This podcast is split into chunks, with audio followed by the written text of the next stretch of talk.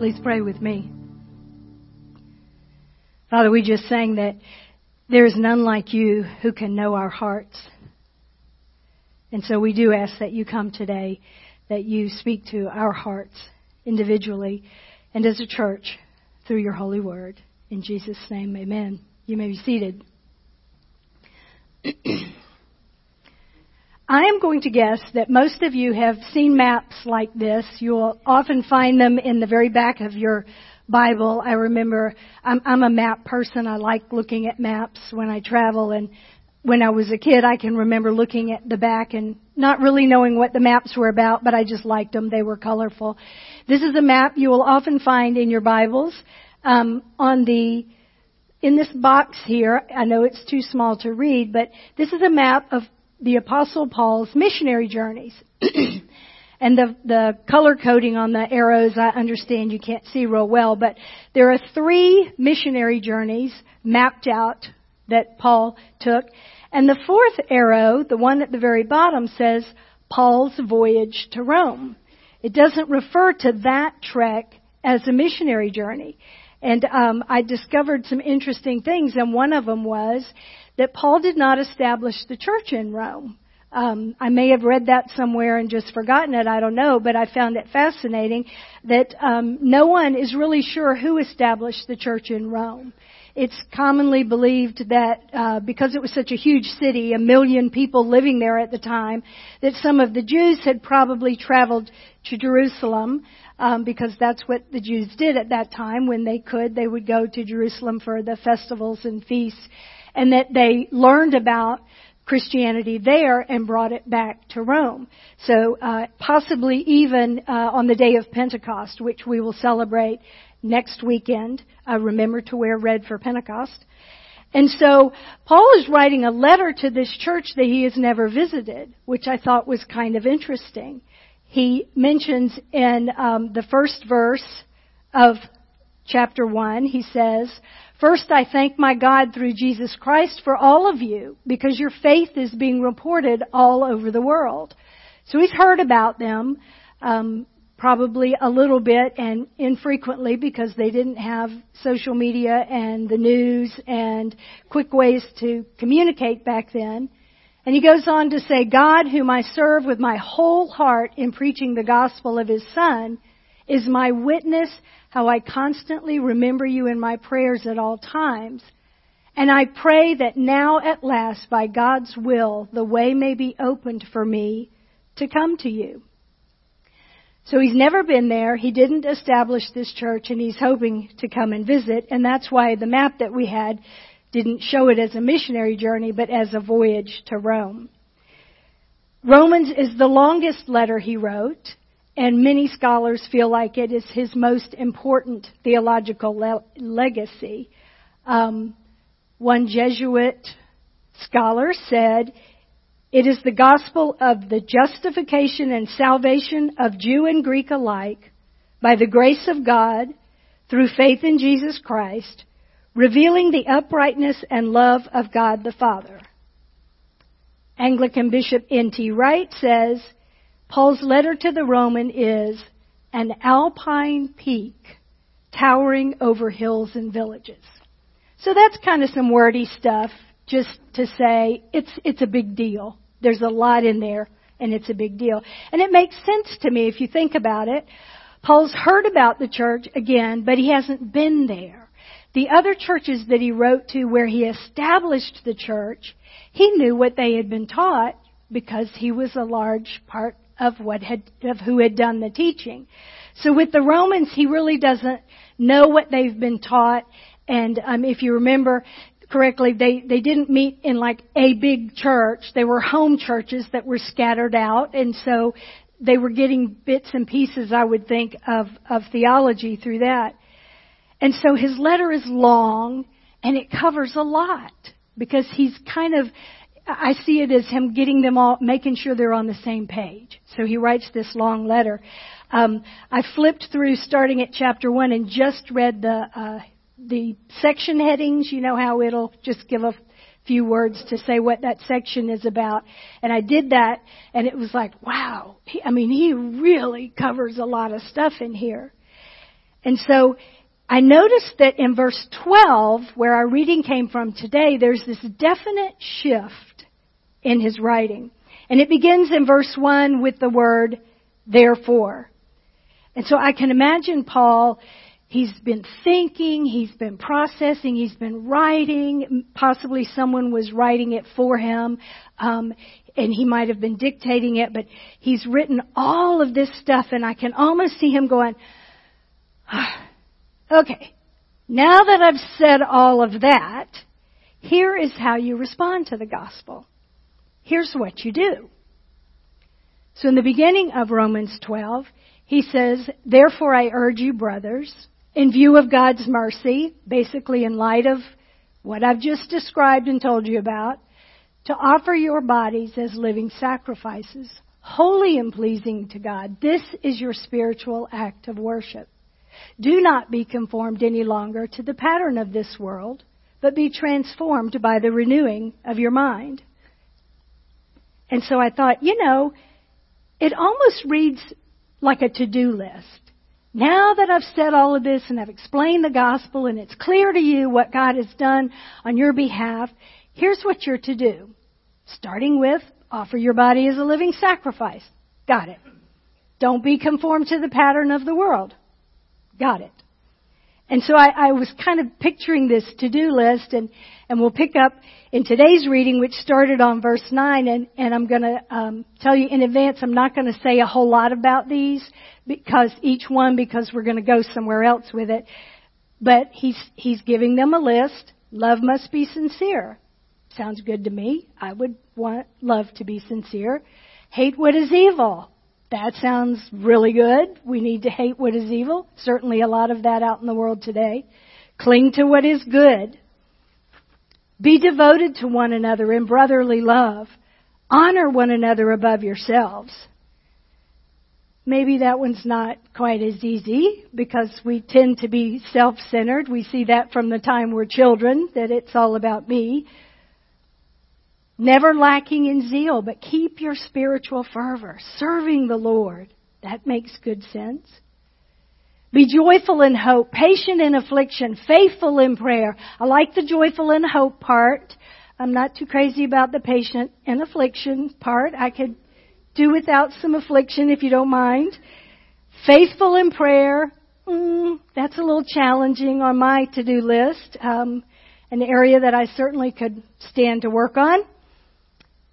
Share with God's people who are in need. Practice hospitality.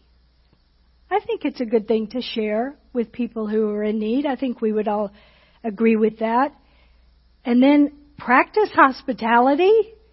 And I'm thinking, really? If you had asked me a few months ago if hospitality was in the Bible, I, I probably would have had to say, give me a minute, let me do the Google thing, and I'll get back to you. Because I'm not sure I've ever been really fully aware that anything having to do with hospitality was in Scripture. There are a handful of women in this room who are smiling and going, yep, because we're doing a study right now on Wednesday mornings called Open, Just Open the Door, and it's about biblical hospitality. So yes, hospitality is in the Bible. Right there it says, practice hospitality. Now, those of us in the class have already done this exercise, but I'll give you a minute to do the same thing. When you see the word or hear the word hospitality, what do you think about? Well, I picture, I got to clean my house. I've got to come up with some awesome menu and some food that will just wow them, and, you know, they'll just be talking about it forever. And then there's cleanup. It'll take days to clean up and recuperate after this. I'll need to set the table like this. If you're a fan of Downton Abbey, yes, that is the dining table from Downton Abbey, all set. Um, and here's just one more that I thought was kind of fun. That is a formal place setting. You will not see that at my house, by the way. That is a formal place setting. So the good news that we're learning in this Bible study, and that I feel like the Lord wants to speak to all of us, is this is not biblical hospitality. This is not how we practice hospitality. And so if you do a Google search, if you go online and type in biblical hospitality, one of the first scriptures that you will come come to, and I think partly because it's found in Genesis and partly because it's such a great example for us, is the um, passage that we heard this morning from Genesis. Abraham is sitting in front of his tent. It's a hot day. It's the desert. It's the middle of the day. He's probably been up a while, got up early to do what he needed to do in the cool of the day, taking care of his flocks and his, his herds and whatever things he needed to do. And it's midday, so it's time to sit down and, and take a rest. And he looks up and he sees three men standing nearby. And so when he saw them, he hurried from the entrance to his tent to meet them, and he bowed low to the ground. And so Abraham was doing his normal thing, and he sees these guys, and he gets up and hurries to them, and he bows down. You know, body language can tell us a lot. I was thinking um, this morning, yesterday we had our three, our granddaughters and sons over for Mother's Day, and I don't know exactly what they were talking about, but I looked up in time to see my three-year-old, youngest three-year-old granddaughter talking to our next three-year-old granddaughter, and she put her hand on her hip like this, and she put her other hand out like this, and she did her foot like this. And I don't know what she was telling her, but I didn't need to know. Her body language said what she was doing. And so I think about Abraham. He runs out to this, these three men, and he bows. And his body language says something to them. And then he says to them, "If I have found favor in your eyes, my Lord, do not pass your servant by." If you caught it on the screen when the scripture was up there, Lord is a lowercase L. I looked in several translations, and there's only one where it's an uppercase L, because the belief is that this was the Lord and some angels, but we're not going to focus on that, because for Abraham, he simply looks up and sees three men. And Lord is a title of respect that he says to them. And he says, uh, do not pass your servant by. He refers to himself as their servant. And I'm, I'm thinking, why would he say, don't pass your servant by? Why would he say that? Well, in Abraham's time, it was considered an honor to serve a stranger. In the Bible study, something came up that I had never heard before, and that was that families would almost fight over who was going to host a stranger in their midst. It was an honor, and not only was it an honor, but there was a strong belief that with it would come a blessing, that you would receive a blessing if you served a stranger and hosted them. In a practical sense, especially for these three guys, it could literally be a matter of life and death. The desert is hot and dry. And if you were traveling from one town to another, you were likely on foot. You might have been riding a donkey or a camel. But you could only carry so much with you in the way of provisions. Water especially, it would be difficult to carry with you. And so you would you would truly be at the mercy of whoever you came upon who was settled and living there as you traveled. And so we see it played out when Abraham says, let me get some water that you can wash your feet and rest under this tree. Let me get you something to eat so you can be refreshed and then go on your way. Now that you have come to your servant. Again, he's reminding them, I'm here to serve you. I'm here to serve you. Let me get you water. Let me get you food. Very well, they answered, do as you say. And I, I pictured Abraham, they're going to stay. They're going to stay. We get to serve them. And being so excited. So he, he runs into the tent and he tells Sarah, make some bread quickly. And, and he runs to the herd and he picks a choice um, tender calf and gives it to his servant and says, here, prepare this. And then he brings them out, some curds and milk and the calf, and he sets them before them.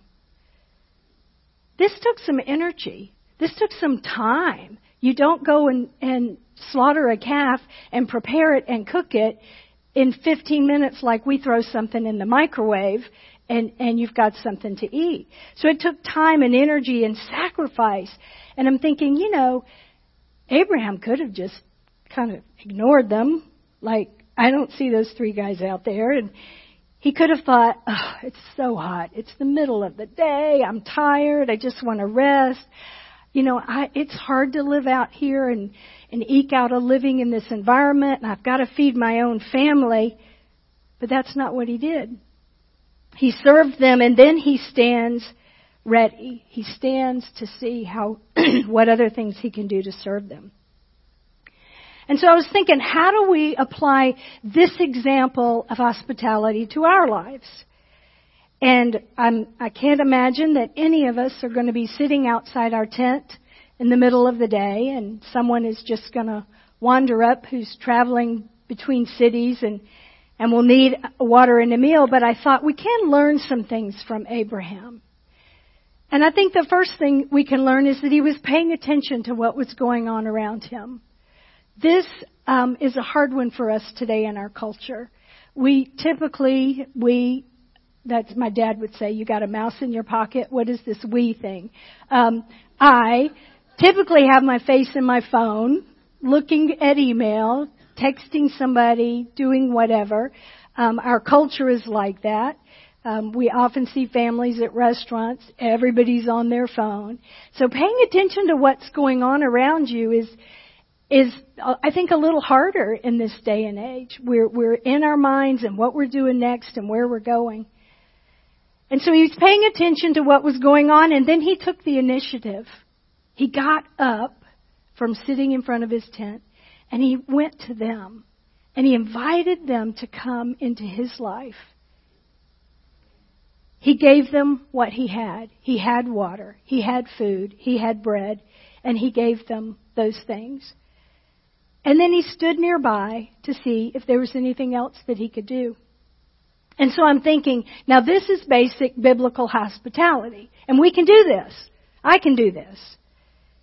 And this is significantly different from thinking about hospitality as that perfect house and that perfect meal and all the work to make sure that it's a perfect house and perfect meal. But biblical hospitality is, is more than simply noticing a need for something like food or shelter. And I was thinking, you know, the ultimate hospitality was that at a point in time, God himself noticed our need. And he noticed that the world was a broken and sin-filled place, that we were estranged from him, and he took the initiative. He, as it were, got up and came to us by sending his one and only Son to become flesh and dwell among us. We celebrate that at Christmas. Jesus came near, and he, in, he issued an invitation to come and follow me. Come and be part of my life. Come, let me serve you.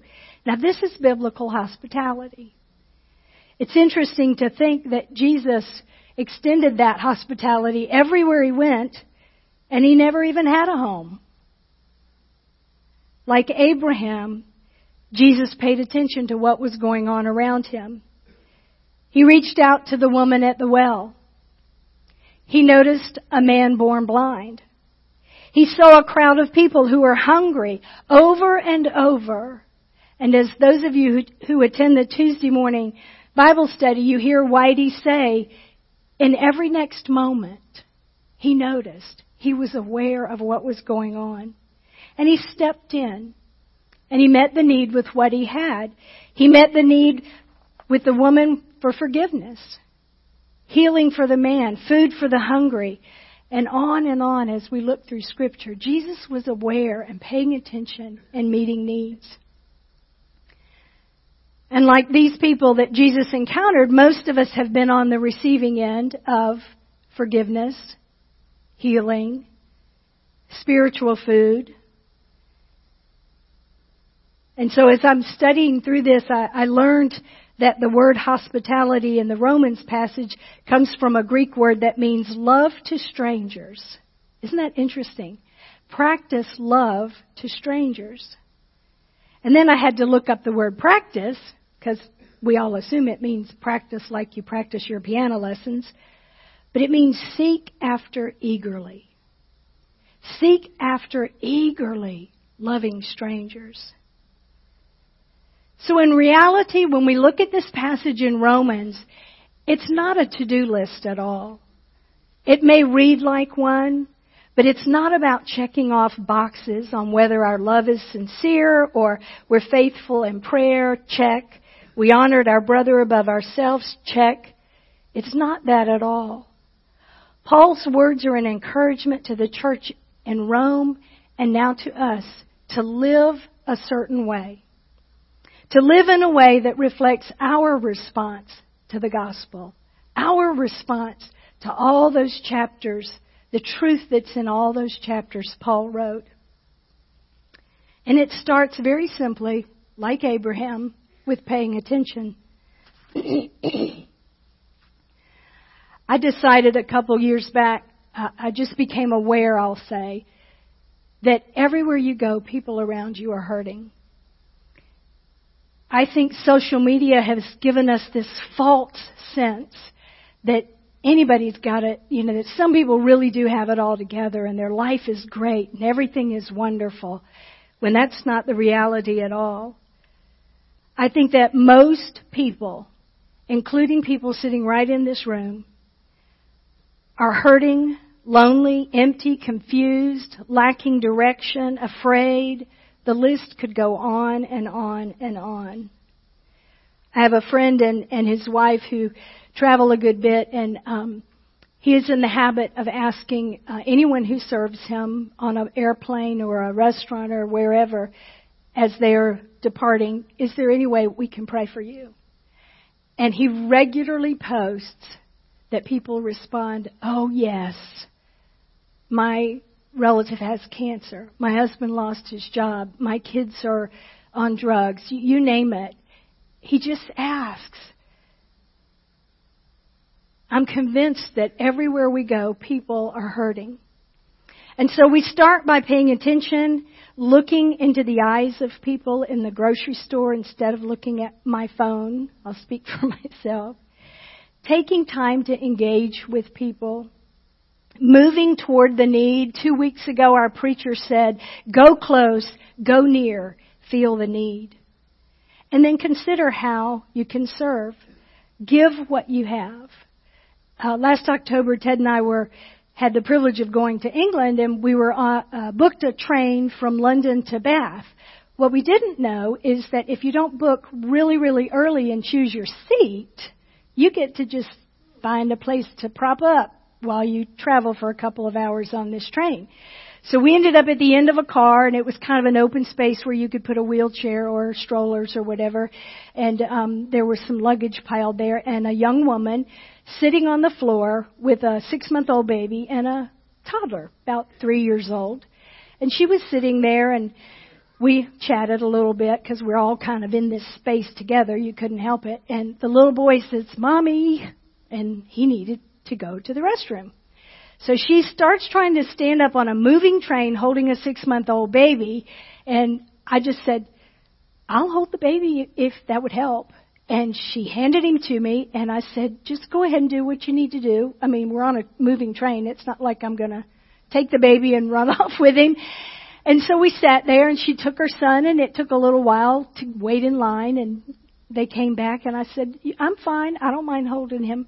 So I sat and held him until he got fussy, and then I gave him back to the mom. And they got off a little bit before us on the train, and she thanked me, and, and um, I gave what I had, which is grandma arms that love to hold babies.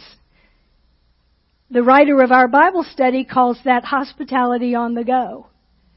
Isn't that cool? Hospitality on the go. Wherever you are, you can extend hospitality to someone. So that was us, Ted and I, offering and visiting with this family and offering them hospitality. But years ago, someone offered hospitality to us. And it was around forty-four years ago. I think we were newly engaged. And uh, Ted worked at a small art studio. And one of the women there said, hey, we're having our house blessed. Why don't y'all come? And we didn't really know her, and not sure I even knew what a house blessing was, but we said yes. I, I think back and wonder, why did we even say we would go? I'm not sure, but we did. And so we went and we showed up, and if I remember correctly, we were the only people invited. It was just the four of us, and we were just kind of hanging out. And then all of a sudden, I knew I'd get emotional at this part. This priest shows up to do the house blessing. We'd never seen him before, but it was this guy named Whitey Hogan. And so Ted and I were introduced to Whitey that, that day at their home, and um, part of me wants to just say the rest is history. You know, it changed our lives. We started going to his Wednesday night, uh, or Thursday night, I think it was, little Bible study called His Time. And uh, it didn't take long to decide this is the person we want to marry us. And so he did, forty-three years ago. Um, it was a life-changing invitation simply to say, we're going to have our house blessed. Why don't y'all come? Okay. So we did. So hospitality, seeking eagerly the love of strangers. And I would add to that, not just strangers, but even people you know. Because in a sense, we're all strangers to each other. We just sang um, that only the Father can know our hearts. And that's so true. Um, it's work to get to know each other and, and love each other. And so I would say that it might mean meeting a physical need like fooding, uh, food or clothing, or holding a baby on a train, or it could be inviting someone to your home. It could be striking up a conversation with the person in line at Publix. It could mean really talking to your neighbor instead of just waving when you drive by and assuming that means you're friends and you know each other. And so who knows that any act of opening our hearts and lives to another person just might be the beginning of a journey that will lead them to Christ. I found there's so much you can find online. Um, I was surprised to see that there are books and books written about biblical hospitality, but I did find this, and I know it's too small probably for you to read, but it says, hospitality is about so much more than entertaining. It's about relationships. It's about getting to know those in your church and neighborhood who are hurting for human connection, love, and service.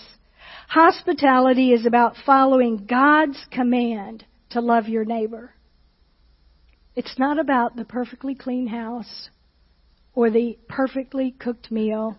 It's about relationships and getting to know others and letting them get to know us. I saw another little phrase that said, hospitality is not about inviting people into our perfect homes. It's about inviting people into our imperfect lot, uh, hearts. And so as individuals, how we live that out may vary. You may love to invite people to your home, and you may not. You may love chatting with everybody you run into everywhere you are, and you may not. For some, it will be easier than others to reach out. But the bottom line is it's something we're all called to do. And I would encourage all of us, ask the Lord each day to show you where's an opportunity to speak to someone, to offer hospitality. As a church, we've received amazing hospitality. When we didn't have a building to meet in, Crown Point Baptist didn't wait for us to ask. They knew we had a need, and they called us and said, we can't help you on Sundays, but here are keys to our church, and it's yours every Tuesday for three years. You can use anything you want, paper plates, paper cups, the copier, whatever, it doesn't matter. Here, it's yours. That was a huge, huge gift of biblical hospitality to us.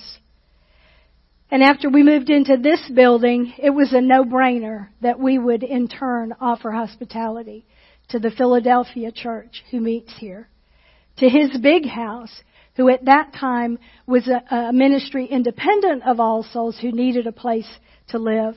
And we said, of course. And now His Big House has become a, a ministry directly supported under All Souls. And so we're praying as a church and seeking the Lord on how we can go close and go near and, and minister to those communities. How to serve the community right next door to us. We have a gate that goes right to a whole bunch of people in assisted living and um, and independent living. How do we offer hospitality to them? And so our offer of hospitality on the go or in our homes most likely will not be a matter of life and death in the sense that it was for Abraham's three visitors, or for anyone traveling in the desert, but it just might be a matter of life and death for that person that we reach out to. I'm going to ask you to just take a few moments and just um, ask the Lord, you know, where, where do I need to step into this? Um, what do I need to look at in my own life that would um, enable me to to step in? I know I need to carve out space for space because I'm basically an introvert, and if I don't get space, I don't really want to be people with more people. And so for me to be comfortable reaching out to others, I, I need to make sure I'm taking care of the space that I need for me so that I can not go to Publix and avoid eye contact with people because I don't want to talk.